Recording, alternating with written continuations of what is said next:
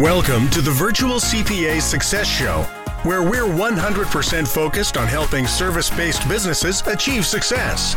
Are you a business owner interested in learning how to scale your business? Has your business reached over $1 million in annual revenue? Then this podcast is for you.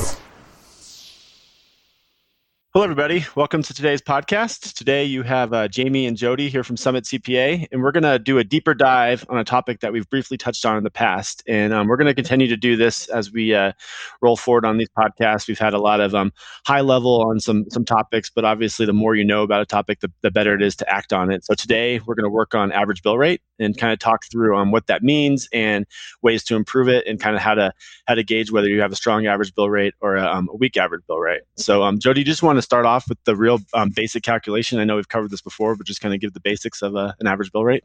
Yeah, yeah, no, no worries. So a lot of times when we talk at conferences, when we ask for everybody's average bill rate, uh, we get a lot of different numbers out there. And the most common number that they give us is not in the dollar amount, but what they call average bill rate. That, that they're referring to a lot of times is what they're what they're actually billing a client, which is what we call our standard bill rate. And so a standard bill rate is, you know, if I'm going to if I'm going to bill a client two hundred dollars per hour, that's the standard bill rate. If I've got, you know, many different standard bill rates, let's say my architect is two hundred dollars an hour, my dev is 175, my design is 250, whatever that might be, that would be considered a blended uh, standard bill rate. So, kind of getting that idea, uh, what we're talking today is not really what you're charging a client, but what you're actually realizing from that sale. So, an average bill rate is technically the definition is taking your total revenue and dividing it by the number of billable hours. So it's very simple calculation. Everybody can do it if you've got uh, a good time and billing software that you can just look at your total billable hours for a period. You can do that uh, for the um, you know for the whole company as to get your average bill rate for the company. You can do that by different projects to get uh, the average bill rate uh, average bill rate for a project so it's really a, a simple calculation uh, but you have to we have to make sure that when we're talking in this episode that we're actually talking apples and apples uh, average bill rate versus a standard bill rate or a blended standard bill rate and yeah, and I think the, the important thing to note here too is, is is standard bill rate does matter for when it comes to your average bill rate. You know, again, when you you know part of this conversation will be is how to increase that standard bill rate because it does help your average bill rate. But if you're going out there charging uh, trying to charge $300 an hour, but then not charging half your hours, then obviously your average bill rate is going to be um, deeply reduced from there. So it is important that we are focusing on that average bill rate because it is important that that's ultimately what you're collecting. It doesn't matter what you charge or what you say you're going to charge. What matters is what you actually collect. So that's why we're going to focus on that average bill rate. Yeah, for sure. And I had a client uh, send me a Slack message the other day, uh, and and she was asking, you know, what what is our what is our average bill rate or what should our average bill rate be? That was a major initiative for them. And it really comes down to you know one how much are you charging? You know what do you feel that you can charge a client? So that's going to be a, on the sales side of it. And then the other part of it is going to be really what's your effective cost? You know what how much do you actually pay your employees? You know because if you if you're outsourcing your entire team maybe to a, a country that has a lower a lower cost then in that case your average bill rate doesn't need to be where everybody else is at. It could be a lot lower because you're going to actually your profit margin is going to be relatively the same if you reduce it based on that gap between the effective cost and your average bill rate. So it's important to know, you know, it's, it's important to understand your company before you just come out and ask, hey, what should my average bill rate be? Because there's a lot that goes into it uh, outside of just looking and say, hey, what is everybody else charging? You know, that's not the that's not the way that I would do it at least you might find you have a competitive edge if you charge less and make more, or if you charge more because you've got a higher, higher quality staff, you know, or higher, more expensive staff. I guess is a probably a better term.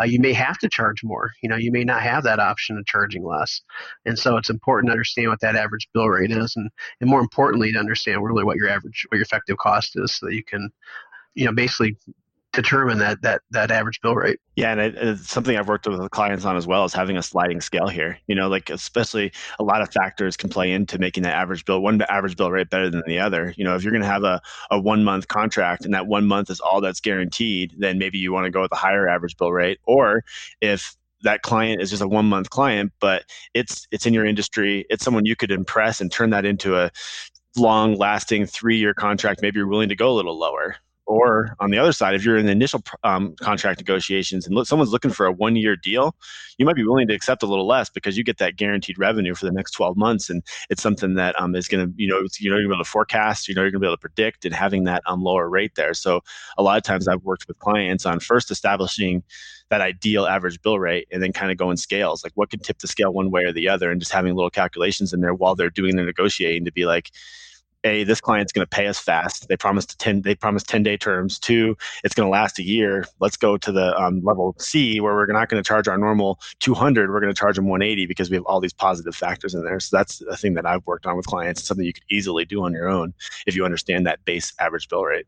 Yeah and i'd also say if you, you're in a situation where maybe uh, you've got you know a, a cliff you know where maybe a project's falling off and you've got maybe 15 days before the next project starts it's not a bad idea taking a very small average bill rate just to fill that time. You know, it's a lot better than no bill rate at all.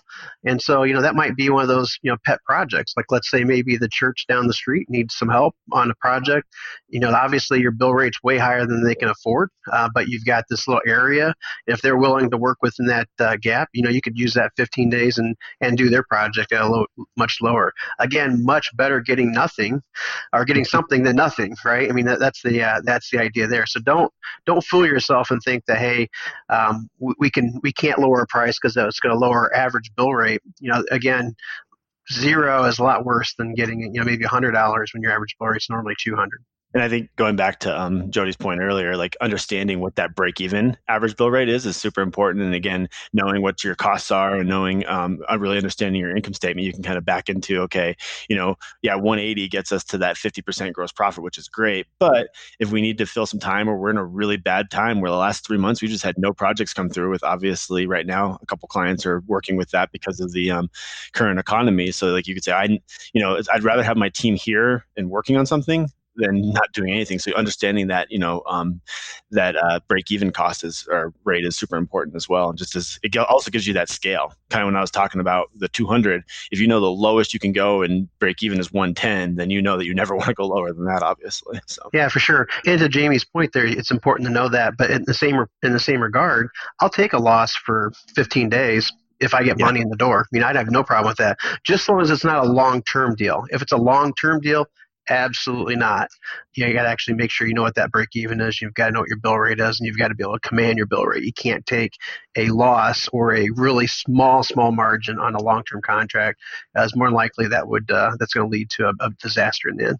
Yeah, and I think one other thing, one last thing I have on the um, kind of the what you charge clients part of this calculation is is I have a couple clients that have multiple different industries or multiple different sectors, um, and they they make sure that they get a lot on kind of the um, the big companies if they're working with a Facebook or a Google or a, um, you know Ford or some of these large companies. Those companies are be willing to pay more, um, so you can you can charge them a little more. There's nothing wrong with that. There's nothing unethical about that. That's just the type of work you're doing there. That that work is more valuable and it's more valuable to them, and they're going to pay you a little more for that, then you know you can blend that with some startups. So if your industry is doing large um, companies but also startups, you're not going to charge your startup the same that you would those large companies. So just to understand those two things and really have that part of the, your scale as well, just to know because a, a, startup is never going to pay the same rate as a Facebook. It's just it's not going to happen just because of, of where they're at. For sure, for sure. So anything else on kind of finding that um, standard bill rate, Jody, and, and, pricing it for, for clients that we need to talk about before we kind of get into write downs and once you, once the job is started?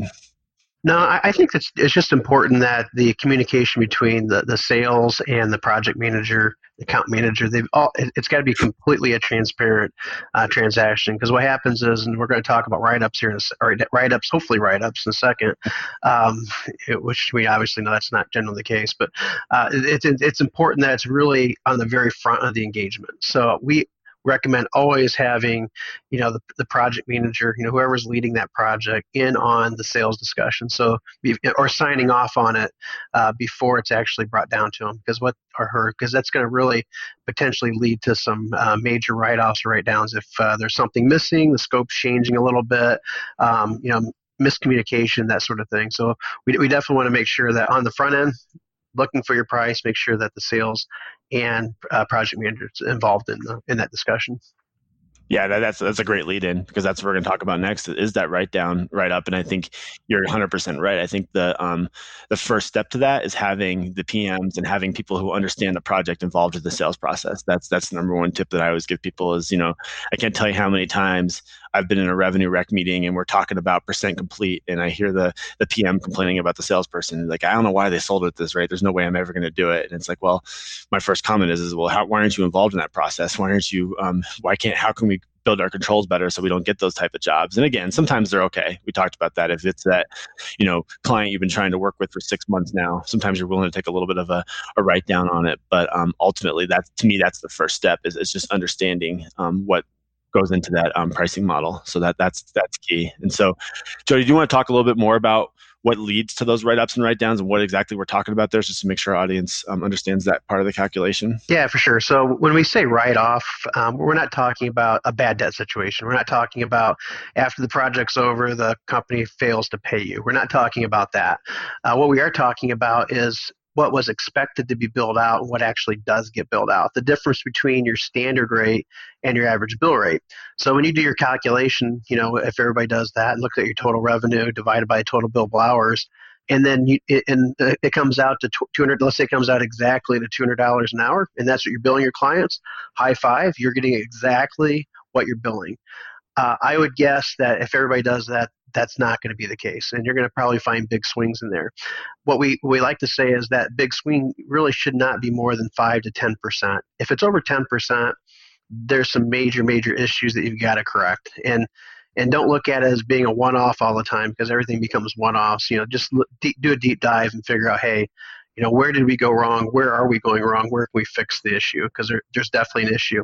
If we're between zero to five percent, probably not a huge issue at all. You know, probably something you can live with. I wouldn't worry about it too much, and I'm not going to lose any sleep over it.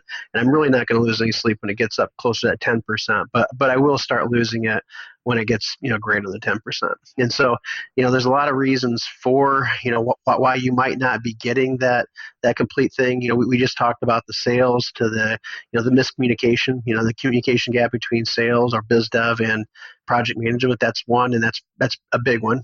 Uh, the other one is is basically just managing the project. You know project may be going over scope and uh, instead of billing for it or getting approval before we add extra stuff, uh, we go ahead and do it, and then find out afterwards we can't actually bill for it, or we didn't. We decided not to bill for it, and we're all guilty of that. We always want to provide you know a, a, service that's cooler better than than and basically show that we can actually do it and so we want to provide that but unfortunately we have got to make sure that if we're providing something better than what we're scoping uh, we've got to make sure that we actually get paid for or get approval before we do it because a lot of times it leads down to a rabbit hole that uh, you know it is going to cost us in the end, and that's where we start. You know, that's where we have a, a big write up or right, unfortunately, a big write down in that case. So um, yeah, I think to that point, the, the big thing, the key there is is communication with the client. You know, if as you're going through it, like the whole team needs to be in sync. The from the lowest level to the highest level, we need to understand what the original scope was. So if the um, you know the low level designer starts working on something that's out of that scope, we need to make sure the client's aware of it and saying, hey, just so you know, I'm going to start working on X Y Z. This is out of the scope. So every hour I spend on this, we're going to have to negotiate afterwards. Where or this is the rate it's going to cost you. Be more straightforward with it, or say, well, I'll talk about before we start that work.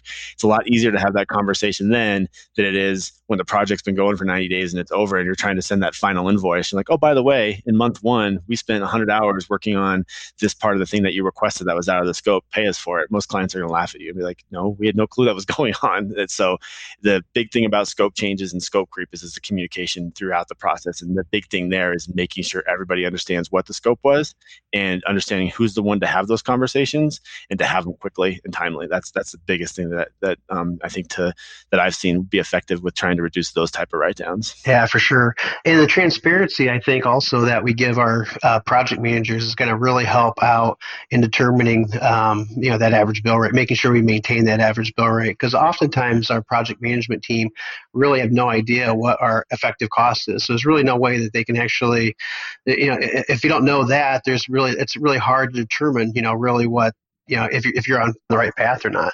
You know, they're just looking at hours, but as we all know, everybody's hours differ. You know, my hours is going to be more is going to cost more than than uh, you know somebody right out of college's hours. You know, that type of thing. So it's important to understand what the you know the overall you know the, the it's basically transparency of it's really important. Now there, there is a way of getting around that without actually opening up the playbook when it comes to you know how much we're paying everybody on the team. You know, because you may not want the project manager to know that. Uh, and, you can use that average bill rate. And, and, Jamie, if you could explain, you know, how you would walk a client through u- utilizing that average bill rate to determine job profitability, I think uh, that'd be pretty valuable for the audience. Yeah, for sure. So it goes back to what um, what Jody mentioned before: is you understand your costs, you understand how much you're paying um, your employees, and you understand what it takes for a job to be um, profitable within your organization. Then that average bill rate is all you really need to know. So if I know I'm paying my employees on average fifty dollars an hour, um, obviously you need to take into consideration there's some utilization. But um, you know, let's just say that fifty dollars an hour equates to one hundred twenty-five dollars an hour average bill rate. That's the starting point. And then again, if you use that as your starting point, and you say, I know I need $125 an hour, but I priced this one at 150. You understand you priced that one at 150 and you're going to get a little bit higher than that um, 50% gross profit. And so that's all that your PM needs to know is how am I doing on average bill rate throughout the project? And for them to do that, it's super simple. They just need to know how much revenue they've earned and how many hours they've worked. So that that's they at, any point in time they should be able to calculate. Okay, if it's T and M, I've worked this many hours on it. I can take it out of Harvest and calculate how much revenue I've earned. And then right there in Harvest is also how much billable hours you have. You can see what your average bill rate is at any point in time. And then I think the second part of that, which I always recommend too, is don't just do the average bill rate now. Okay, so as of day 10 of the project, our average bill rate is fine, but also do it at the end of the project. So all of your PMs should be able to lay out you know a planning document whether it's in Harvest Forecast 10000 feet or just on a spreadsheet they should know that this is what it's going to take for me to complete this project. By the end of this project this is where i'm going to be at. And that comes into really important when you're talking about those fixed price projects because yeah at any point in time you're going to feel like you're doing okay unless you throw in those you know two completion hours. And then you really know okay wow at the end of this project if we keep going on the pace we're going right now we're only going to get $99 an hour on this project. That's not good. We need to either talk to the client today. We need to change something. We need to change the team on here and be more efficient or do something to get that rate back up. Because if not, we're going to have a pretty significant write down. Oh, for sure. And so can you can you kind of walk through what you know you know how we do our revenue rec when it comes to a flat fee project? Because it's fairly simple with a time and material, right? Hours billed, yeah. you know, hours billed equals you know hours worked, you know that type of thing. But how, how do we do a fixed fee project? Um, and let, let's say that we had you know I don't you could throw a number out there, but you know you're, you're tracking hours as you go, and then you know how's the revenue determined? I guess. Yeah, so there's a couple ways to do it, and um, again, we have we've talked about this in presentations before. So if you ever have a chance to speak us talk or see us talk, we'll go into this in a little more detail. But it really just depends. You want to try to tie that revenue to when it's earned as best possible. So one of the easiest ways to do that is if you have milestones, and so every time a milestone is achieved, you know that um, you've earned some part of revenue. And again, milestones aren't always equal, but let's just assume it's a $150,000 project and there's three milestones. You can take $50,000 once that milestone is achieved. And again, if you're halfway through a milestone, you can kind of estimate it there. But, you know, milestones is one way to do that. It's pretty, pretty simple, pretty basic, but it gets you close. And so that, that's one way to do it. But again, you have to have. Again, milestones aren't tied to, to hours, right? They're just simply when the project's completed right. divided by. Right. Okay. When certain levels are completed. Yeah. So if you, if you know stage one, one when you kind of do the um, basically the discovery. Once you get done with discovery, you're 10% done with the project. Then you can recognize 10% of the revenue. And then stage two is once you um, get the phase one done and you're, you've presented to the client. That's that's phase two. Phase three is you know going back and doing the the cleanups, and that's another 50% or however you want to break it down. If you understand the phases of the project and know that they mean we're X percent done, then you can use that to recognize the revenue as opposed to the hours. Okay. So that, that's one way to do it. And I think, yeah, that's probably the simplest way because that's the way a lot of people think. The other way to do it, and this is kind of what I was alluding to earlier, is if you as a PM understand what percent complete you are, then you know how far your revenue is. So if I have a if I have a schedule and I know a project's two hundred thousand dollars is a total project, and I can see how many hours I've done, and I also have a somewhere document how many hours it's going to take for me to complete, I know how far along I am on this project. So if I put in, if originally I thought it was going to be a, a 2,000 hour project and I've put in 1,500 hours and I'm only 50% complete, obviously I'm behind because a thousand hours would be that 50% complete that I think I'm at. And so then you'd have to put that thousand dollars on there and say, okay, I can really only recognize uh, 50% of this project or two thirds of this project, which means I'm behind. And so it's basically just understanding the whole pro- the project as a whole and knowing what percent you are complete and just using that to do the revenue. So actually, it's not that complicated if you're just looking at that at a project in total. Is how much time do I have left? How much time have I put in? And what percentage am I at? So then you can just know, okay, I'm 60% of the way done. 60% of a $200,000 project is $120,000.